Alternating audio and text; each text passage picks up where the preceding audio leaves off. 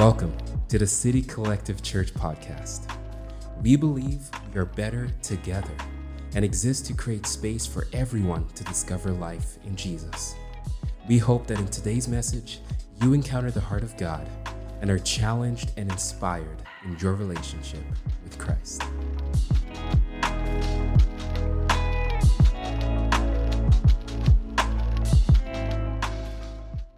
Wonderful. Uh, if this is your first time here, welcome. We're really glad that you're able to join us. My name is Jason, and I have the privilege of being the lead pastor here at City Collective. We are in the middle of a series called Kintsugi. Uh, the last two weeks, we have talked about this idea of kintsugi and how the resurrection renews the world. And if you're unfamiliar with the term itself, it's in reference to a form of Jap- Japanese pottery where uh, a, a clay pot is smashed to pieces, but it is put back together with this glue lacquer that is uh, infused with gold and, and it communicates the, the beauty that can exist within our brokenness. And we've talked about how the idea of the resurrection is the renewal of, of our lives and the pieces and the brokenness that we experience. But how does that actually take place? Week one, we, we considered the idea of the Holy Spirit. That when, when Jesus ascends into heaven, he makes this declaration to his disciples and he tells them that I'm going to leave you with something that is better that I have something for you that will actually move you forward into the fullness of life that I have promised to you. And then this past week with, with Samuel and uh, Makoto Fujimura and his, his testimony, uh, we talked about the idea of your identity in Christ.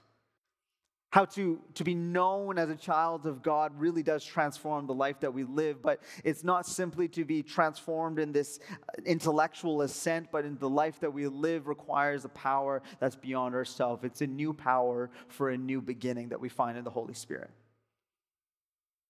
But if you've ever, uh, uh, a couple of you maybe have come across this. I know that as people have, when they're looking for churches or they're considering going to different places, they check out a website. And so for our, our, on our website, we articulate one of the simple things for ourselves and what we hold true, and that is that we keep Jesus at the center.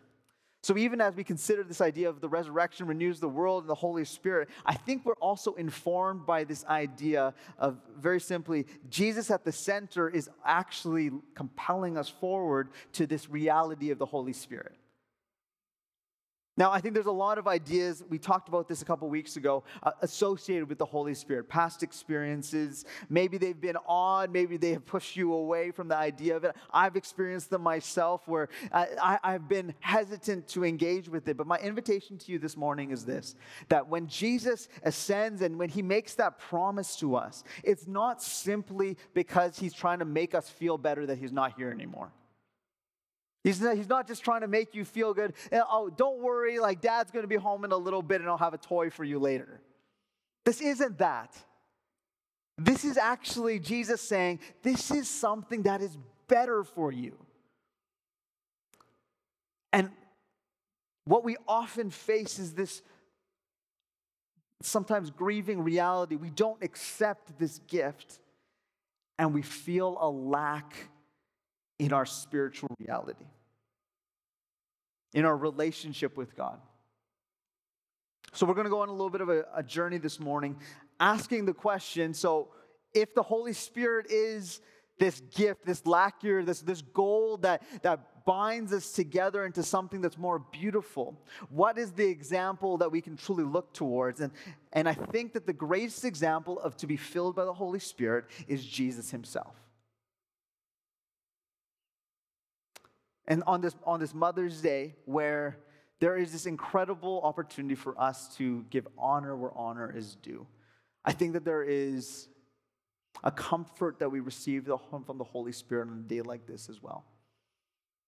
When Jesus speaks of the Holy Spirit, it is as a comforter.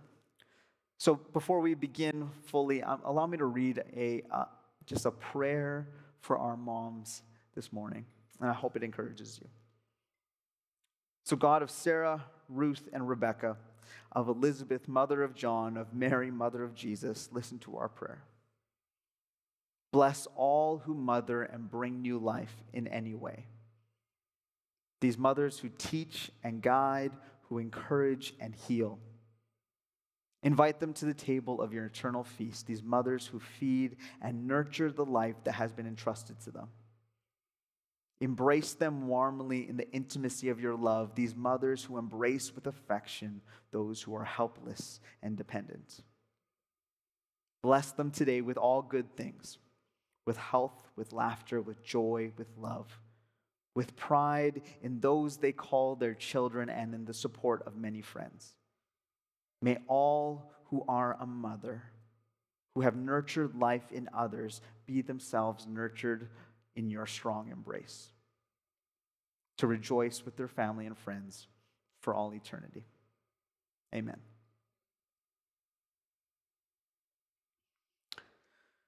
So, if we are to live in the way of Jesus, to live into the beauty of the comfort that we are given, I think we have to understand that our identity informs the way that we live. To live in the way of Jesus is to know what it means to really live like Jesus. And in the resurrection, we see the fruition of a truth that is presented earnestly throughout the Gospels. And Jesus modeled what it means to be full of the Holy Spirit. In Ephesians 5, verses 18 to 20, it talks about this idea of, of holy living. And it says this, this statement, and maybe you've heard it said in jest before, but don't be drunk on wine, be drunk on the Spirit. And, and it's, it is talking about a lifestyle that we live, but there's more to this idea of not just simply being don't be drunk on wine, be drunk on the Spirit. It's talking about the places that we go to for our attention, for our affection, for our sustenance. It's saying don't be under the influence of this, be under the influence of this. Don't let this shape the way that you walk. Let this shape the way that you walk. The, the scripture, it talks about speaking to one another in songs and hymns from the Spirit. That it actually is the language of your life that move, moves you forward. When I consider the, the lives of individuals in the Bible and we're looking at this idea of what it means to be filled by the Spirit, we look at someone like the Apostle Paul. And Paul, throughout his ministry, was, was searching for his identity in Christ. And when he found it, he lived into it. But it formed him continuously. To be filled by the Spirit is not to simply have a momentary revelation that makes you feel really good and like you figured it out and you, you can ring the bell and let the world know, I've got the answer. it, it is actually this, this constant mobility in a downward direction. What I mean by this is uh, Paul, throughout his ministry, he writes to churches all throughout the region. And in 1 Corinthians 15, verse 9, he says this He says, I am the least of all the apostles. And he writes this in AD 55. And then he writes to the church in Ephesus in Ephesians 3, verse 8, and he says, I'm the least of all the saints. And he says that in AD 60. And then in AD 62, he says in 1 Timothy 1:15, I am the least of all the sinners. The, the more time that he went by in his life, the greater revelation of the Spirit that he encountered, it led him to this place uh, that, of understanding that Christian maturity is actually downward. It's growing not less aware of your unworthiness, but more. This, the, the Holy Spirit does within us what we can't do for ourselves. Because this is what happens when you get power within you, within our very normal everyday lives. Power completes, com, corrupts completely. That, that's the saying, is it not? And yet, we're making this invitation as followers of Jesus that you have a new power for a new beginning. But the way that I interact with power and the way that I've seen power manifested around me is that power actually makes the world a worse place. That it actually hurts people, that it actually takes advantage. But yet, you've been given this power and authority by God Himself when we invite Christ into our lives, when we place our trust in Jesus. There's a power that we have that's actually meant to operate within us in a way that's counter to the manner in which power treats us in other spaces. Power, through this Holy Spirit that is given to us, is actually meant to foster a greater sense of humility, of awareness of others, of generosity, of, of deep intimacy with the creator of the universe and a reliance that is not on ourselves. This is what the power of the Holy Spirit does. It actually operates in a different manner, like it did for Paul himself. And Jesus was aware of this, and this is what takes place throughout the ministry of Christ as well. In Luke chapter 4, Jesus he goes and he reads from the scriptures in the synagogue nearby. And he, he reads of himself actually. And he presents himself to the religious leaders and authority at the time. And he makes this statement of who he is through the reading of the scripture. And he reads Isaiah 61. It says in Luke 4 that all the eyes of the synagogue were fixed upon him, and he said to them that today the scripture is fulfilled in your hearing. So I'm going to read Isaiah 61 for us. I'm going to read just the four verses, first four verses for us this morning. You can follow along on the screen. It says, The Spirit of the sovereign Lord is on me, because the Lord has anointed me to proclaim good news to the poor. This is Jesus making this declaration about himself. He says, He has sent me to bind up the brokenhearted, to proclaim freedom for the captives and release from darkness for the prisoners, to proclaim the year of the Lord's favor and the day of vengeance of our God, to comfort all who mourn and provide for those who grieve in Zion, to bestow on them a crown of beauty instead of ashes, the oil of joy instead of mourning, and a garment of praise instead of a spirit of despair. They will be called oaks of righteousness, a planting of the Lord for the display of his splendor. And they will rebuild the ancient ruins and restore the places long devastated. They will renew the ruined cities that have been devastated for generations. I think it's a beautiful passage. When we consider this idea and the idea is presented. I think perspective is everything. We talked about it a little bit last week, Samuel. He, he presented this, uh, this example of if you have too much familiarity with a space, you miss the wonder that it has. That he's from here in the lower mainland and he drives by the mountains and he goes to the ocean and he doesn't, he doesn't see the beauty of it all with the same eyes as maybe someone like myself from Alberta, that every time I drive by the ocean, I'm, I'm in awe or I'm going just down the hill from Fraser and, and, and, and there is just mountain, just right in front of me, spectacular. And it's this awe and wonder that you can lack with a certain perspective. But I also wonder how perspective shifts within experiences themselves. Uh, this past week, I was able to, to travel to London, and on the way back, uh, was, was delayed on the flight, and it was, a, it was an extra long flight. But I always forget this. It's been a while since I've traveled for that, that length of time. And normally, or more recently, when it's a shorter flight, you don't get food on a plane, but there's definitely f- food on this flight. It was about eight hours in the air. Uh, and so, well, the thing that I was reminded of most acutely when eating this food was that it was not good.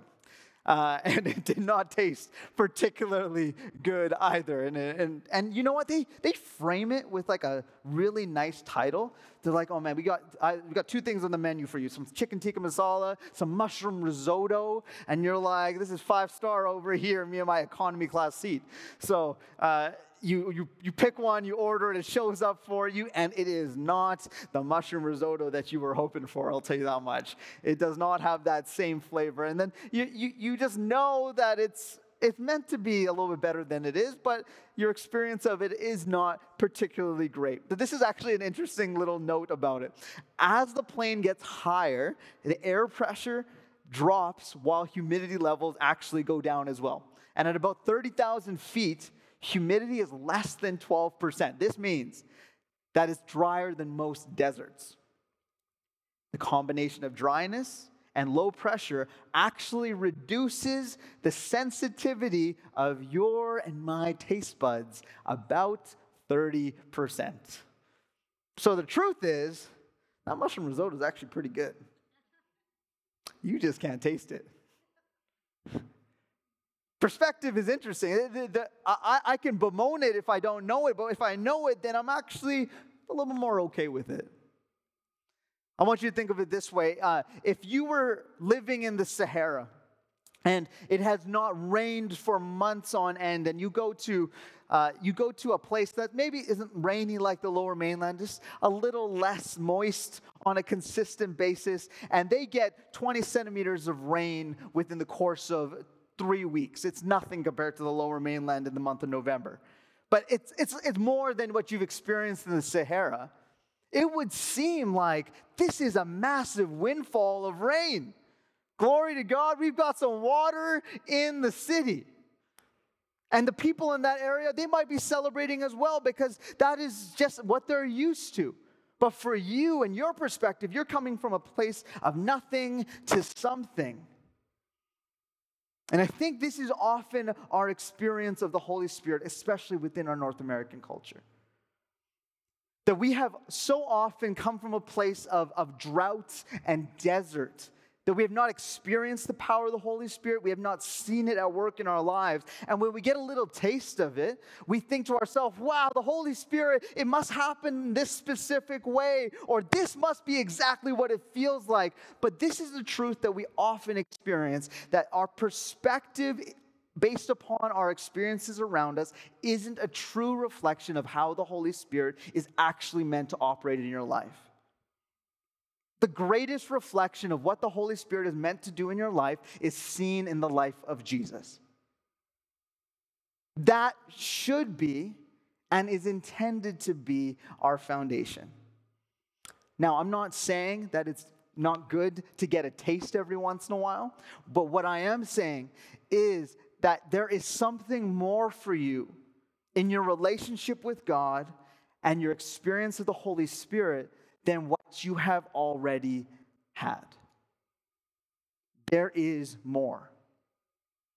And not simply because I, I, I, want to, to make it a dramatic experience, but because this is what the Bible says.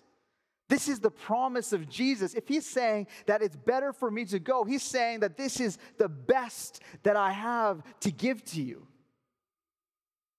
And yet, this is not our experience so often. I think a lot of people, they experience outpourings of the Spirit and they think that it's abundant, but under biblical standards, it's actually drought. Because Jesus, He is God wanting to join in relationship. He's not just a philosophy, He doesn't just want intellectual assent.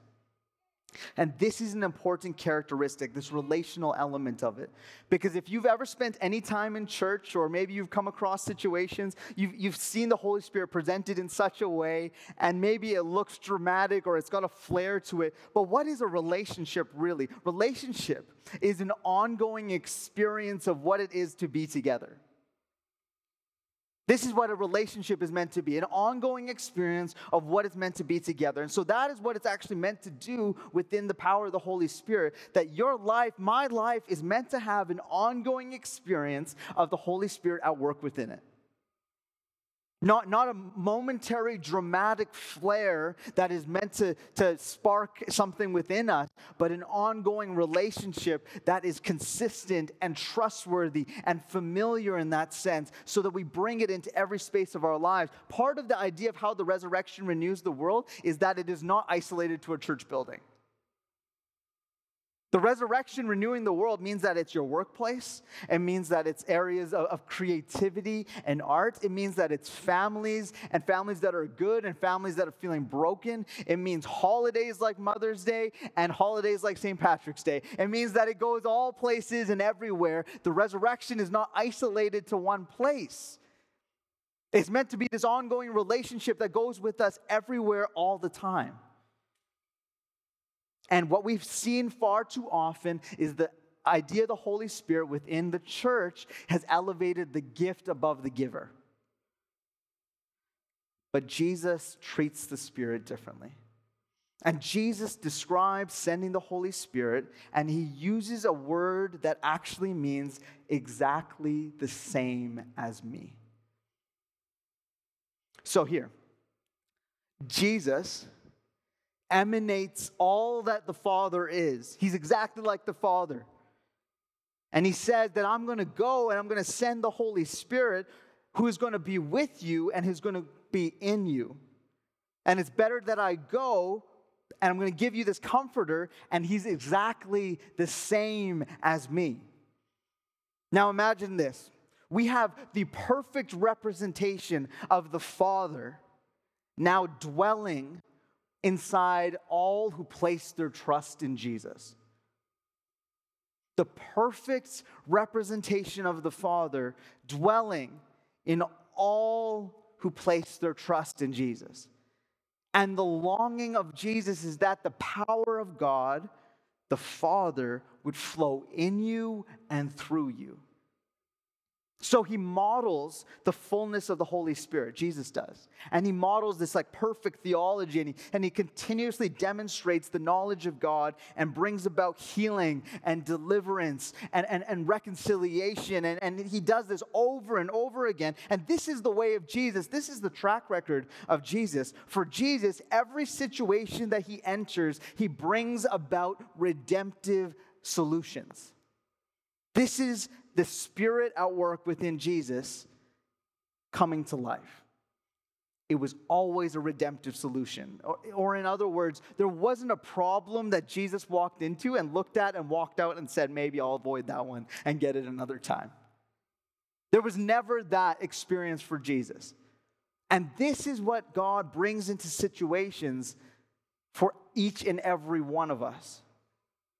When we look at the way the enemy works, death, loss, and destruction are the fingerprints of the enemy. But the fingerprints of Christ are restoration and healing and, and, and bringing things together that we thought once gone. And 1 John 3, verse 8, it says that he has come to destroy the works of the evil one. When the Lord says, be filled with the Spirit, it is literally enabling us to do exactly what Jesus did to illustrate the Father and to deal with the afflictions and issues of life. Sent by the Father to reveal the Father. Isaiah 61, verses 1 to 4, the, ones, the verses that we read, this, this was out of the Torah that was read out of a day, on a daily basis in the synagogue. And when Jesus reads it, it was customary for Jesus to go on the Sabbath and to read a certain portion of Scripture. And the portion that he's given from Isaiah, it was, it was meant to relay that this is who the Messiah was going to be. The redemptive solution for the world. The one who makes that which is dead living, broken new. So we have to understand this that when the Spirit of God comes upon us, it is always for action, it's always for impact, it's always for change. I love within the scripture that within the first about two and a half verses, it is outlining that we are a people that are in need of a God, broken in so many different ways. But then it, it declares this it says that you and I are going to become oaks of righteousness. Um, my, my mind is drawn to a tree stump that is too large to wrap my arms around. And I think of this idea of righteousness, right relationship with God. So, this is to say that you and I become a people so secure in our right relationship with God despite the brokenness that we might have. This is, this is the outpouring of the Spirit. The Spirit is poured out upon His people. The people see where they have fallen short and are broken, but are restored to relationship with God by the power of the Spirit, not simply for themselves, but for what it talks about in verse 4, and that's the rebuilding and renewing of the city. That it doesn't just end with this impartation of the Holy Spirit to feel good and be comforted and have peace. Those are the, the benefits of the Spirit within us, but that's not the purpose.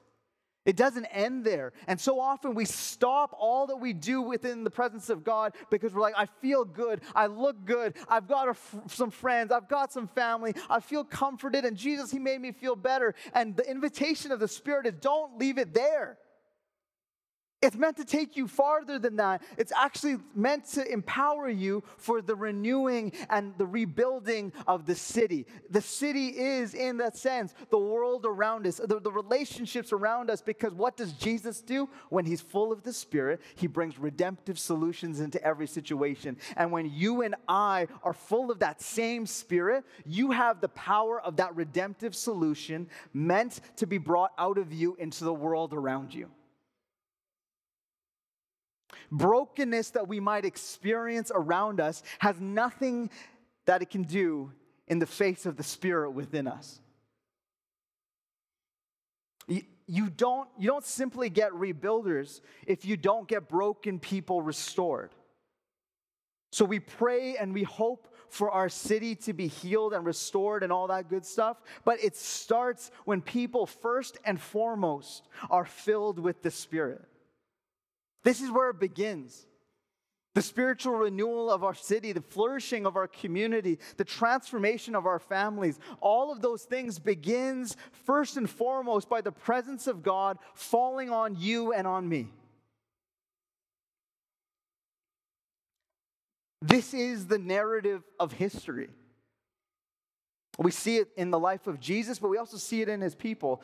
In, in London this past week, we had a chance to visit the home of John Wesley. And John Wesley was a flawed individual in many ways, but he had an incredible impact upon the nation uh, uh of Britain. And the impact was seen throughout his life and beyond. The Methodist tradition, the Methodist denomination, is born out of, of John Wesley and his brother Charles. And it talks about all these different ways in which the denomination came to be. And, and people often think of John Wesley along these lines of, of structure and, and practice and the way that he does things. If you, even if you attend maybe a Methodist church at some point, you'll, you'll notice there's a specific way that they go about doing things. But one of the things that was so present and known to me throughout this trip that I have lost often for myself is that the Spirit of God was always the spark that lit the flame of change within the lives of people that were used by God. John Wesley, there's a story that he was in Oxford and he was at his university and he has this evangelical, charismatic, there's this, there's the Spirit of God that came upon him in a moment. And he notes it actually in his journal and he just ran to the church nearby to worship. And he marks that as the moment where he believed that there was real change. Up to that point, he was part of this group called the Holy Club. He was part of this organization that was, was known as the Church of England, and he was serving as a vicar and he was doing good things. But then the Spirit of God came upon him and it began to shift the nation of England when he was just starting off as a vicar. 13 people attended the uh, Easter service at St. Paul's Cathedral. When he died years later, 50% of the country was actually a Methodist Christian. God moved through his life in a powerful way. If you've ever come across a uh, teaching called Alpha, we've run it here before, maybe you've seen it other places. Alpha is an, is an incredible a program that takes people on a journey to maybe know who Jesus is, to ask the questions of life. Is there more life than this? Is their, is their tagline. And, and Nicky Gumbel is one of the pioneers of it, and, and he's part of this, and he's, he's a former lawyer and barrister. And if you, you hear him speak, he seems like a very straightforward, very well thought out individual. But we were at his church at Brompton Road in London, and they were telling stories of him, but they weren't telling stories of simply just like the things that he'd done. They told stories of what changed it all, that it was a, a prayer night for him in his church way back in the 80s, that there was somebody that came and was praying over the people, and they actually made this statement that there's 10 people in the room that are suffering, suffering from athlete's foot Nine people stood up, and everyone's wondering, where's the 10th person? And then on the front row, there was a wife that was like shooting that, that elbow into her, her husband's side. Like, you've got athlete's foot. I've seen that thing. Like, that's gross. And he, and he like made a, a very like offhand statement, like, I'm not going to stand up. I don't believe any of this. That man was Nicky Gumbel. So he stands to his feet in that moment. He gets healed of his athlete's foot, but that is not where it ended because he gets healed of the athlete's foot, and then the, the Spirit of God fell upon him, and they had to actually carry him outside. And the man at the front actually said very specifically that night, The Spirit of evangelism is falling upon that man right now. We were at a, a conference uh, while we were there in London. There was 200 of us in that room at the moment, and we were able to be part of that, that great time together, but there was 115,000 people watching online simultaneously. This is a man who's had his life transformed. And the, the beautiful thing in both of those situations that I've seen and I've recognized for myself is that when the power of God falls upon you, an incredible work takes place, but humility is also what happens within the life of that individual if it is true, if it is genuine, because you would never guess it when you came across Nicky Gumbel. Shows up in his like sneakers and his slacks. And he's just like wanting to know everything about everyone in the room. And you're just like, we're a little teardrop compared to like the impact this man has had on, on the kingdom of God. George Whitefield was someone that was part of the, the revival across North America. And he had an experience of God that transformed his life and made him believe that he had to come and be preaching the gospel to those around. Even C.S. Lewis, we were in Oxford at the time. We got to go on a walk for one of the areas that Lewis and Tolkien used to go on. And it was at uh, the college that he ended up teaching at. And Lewis, he, he, articulates three moments in his journey. And if you never heard of C.S. Lewis, uh, Chronicles of Narnia is probably what he's most famous for. Uh, but Lewis wasn't a Christian first off. He actually was brought to Christ by his friend, J.R. Tolkien, who wrote uh, The Lord of the Rings. And so they're on this walk and they're, they're getting to know the area and spending time together. And there's three moments in Lewis's life where he, he notes that they were part of his journey to come to know Christ. And one of them was this walk that there was suddenly this like gush of wind and this, this storm that just kind of rested upon them and it was just him and his friend and they were talking and they felt within them something that they couldn't explain and this is lewis writing at this point with no with no articulation of a spiritual experience very much actually anti uh, anything church or religion. But he said, I couldn't explain it, but it's something that happened within me. And they actually had to run, and they ran, and they ran, and they ran. And they had this moment in which he came to experience the, the Spirit of God, and it led him to the next day where he had a conversation with Tolkien and, and ended up giving his, his life to Christ. And then he ended up becoming a teacher and a professor and a writer. And when you read some of his teachings and his writings, it's more than just maybe a creative imagination. There, there is, uh, I think I was talking about this with someone else, there's this prophetic voice that he has in a lot of his writing. And this is someone whose teaching and writing and impact has, has lasted well beyond his lifetime all these different stories of, of capable, well thought, academically successful individuals where they did a lot of good in their life shifted dramatically when the Spirit of God really did fall upon them. That it began to make them like oaks of righteousness steady and strong and deeply rooted in right relationship with God for the pursuit of the renewal and rebuilding of the city, of, of, of their world around them. This is what the Spirit of God actually does. The filling of the Spirit is for the purpose of the renewal of the city. And the question is have we stopped our sense of following Jesus at simply being satisfied with good living and good theology? Is your relationship with Jesus, if you have one this morning, simply good enough Because you're like, I think that he's a good guy. I live a good life. I'm nice to people. And I, and I think that what I believe is solid. Because the point that I'm trying to make is this when Jesus gives us something that is better, he's asking us, is there power coming forth from your life that actually sets captives free? That good, good living and good theology was not the purpose of the Holy Spirit being given to us. It was actually the power of the Holy Spirit being given to us to set captives free. Ourselves first in our relationship with God, and then our friends and our families, our coworkers and our neighbors, our fellow church, church members on a Sunday morning, because we've all got chains that we bring to church. Don't tell me you don't. Because that's where it starts in the renewal of a city. That's where things begin to shift and change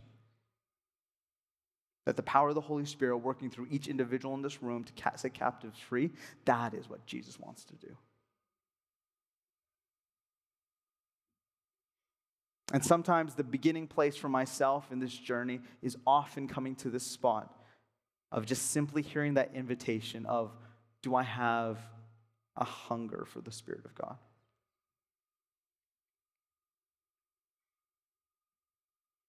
So, to tie it all together, how does the resurrection begin to renew the world? When the people of God become hungry for the presence of God.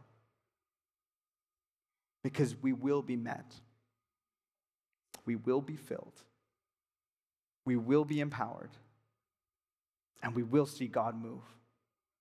You know, I don't know about you, but I, I, I get so tired of a Christian life that's just simply nice to people. How are we any different than any nice nonprofit organization if that's just the pursuit of our, our ministry? First and foremost, we need to hear the invitation of Jesus. Jesus makes that call to us. Will we receive it? Will we live it out? Would you stand to your feet, worship team? Can you join me at the front?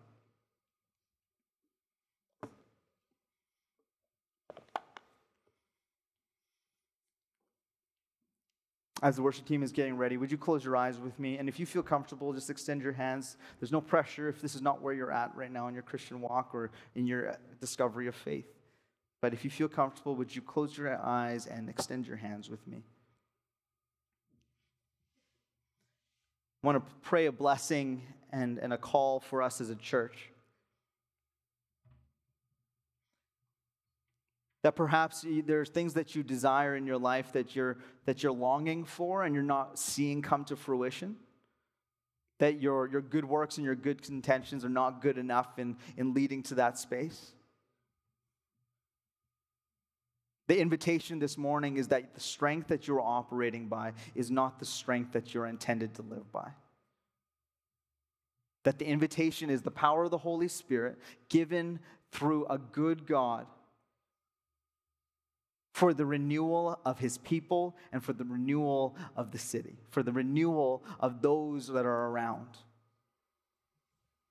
So, so, Jesus, I just pray right now for every person in this room where brokenness exists within our personal hearts, within our close relationships, within our broken dreams, and within our, our sense of worth and sense of value. I just pray, Holy Spirit, like gold going into the cracks of broken pottery to make it more valuable and beautiful than ever before, intertwine yourself in our lives right now. Let there be a falling of the Holy Spirit upon each of our hearts so that we can see you at moving within our lives, that even the resistance that we might feel within ourselves, Father, I just pray that you give us the courage to just open up ourselves right now. The Holy Spirit, that there is a falling of, of your grace upon the lives of individuals in this room, that there is an openness to your presence that's taking place, and that I just pray that there is a new hunger, a renewed hunger that's coming forward, not for a Christian life that it looks good on the outside or looks good in the, in the ways that we do things, but a life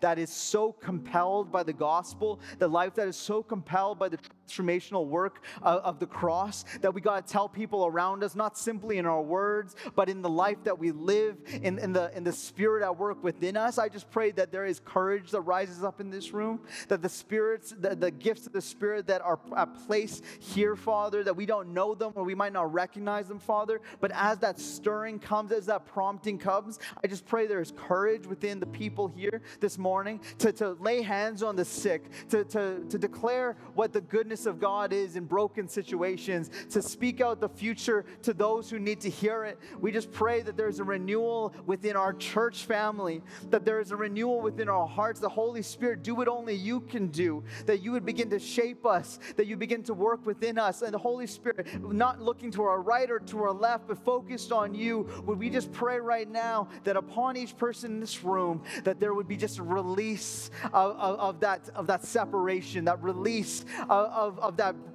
of that bondage that we're keeping, Father. I just pray that there's a hunger that begins to rise within the people within this room, that there is more than simply just a good idea that comes in front of us, but a longing for your spirit, a longing for your presence. And that would be the compelling nature of all of our interactions. And that we would go forward into this week and we would have eyes that see and ears to hear how you, Spirit, would lead us and shape us. That, that there would be people in this room that would have the experience of the presence, like, like the C.S. Lewis's and the, and the Nicky Gumbels and the John Wesleys of the world that have had a touch of the presence of God and were never the same again. That they, that they knew you, but they hadn't received the gift of the Holy Spirit just yet. Give us hearts to receive. Give us hearts to receive this morning. Holy Spirit, fall upon us.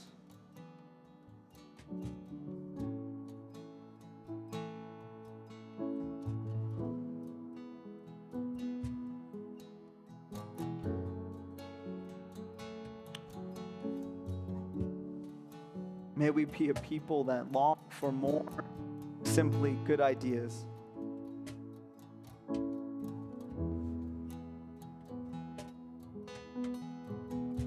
I've sensed it within myself, and I sense it for those in the room as well. That you have you've gotten to a place within your Christian faith that you're asking yourself, is this it? This doesn't really feel that different. It doesn't really feel like there's much purpose to it. I just pray for sparks of renewal in hearts right now in Jesus' name.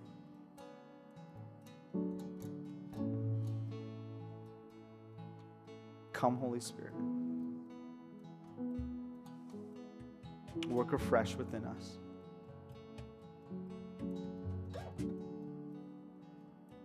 For those this morning that need incredible peace,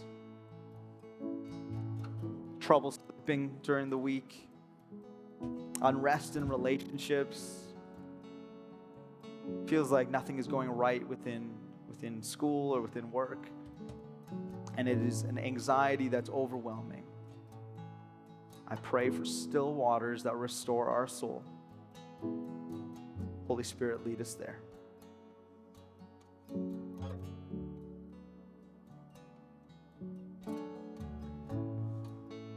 For, for those who on this Mother's Day feel like a, a sense of loss.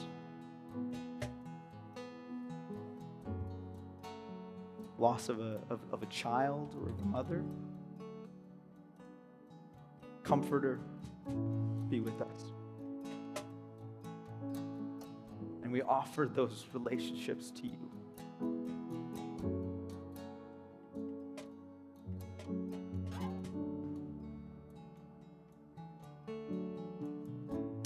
For all things that are broken in this room. That we, that we sense for ourselves. And when, when I talk about brokenness, that's what comes to your mind. And just pray for healing and restoration, for reconciliation and newness.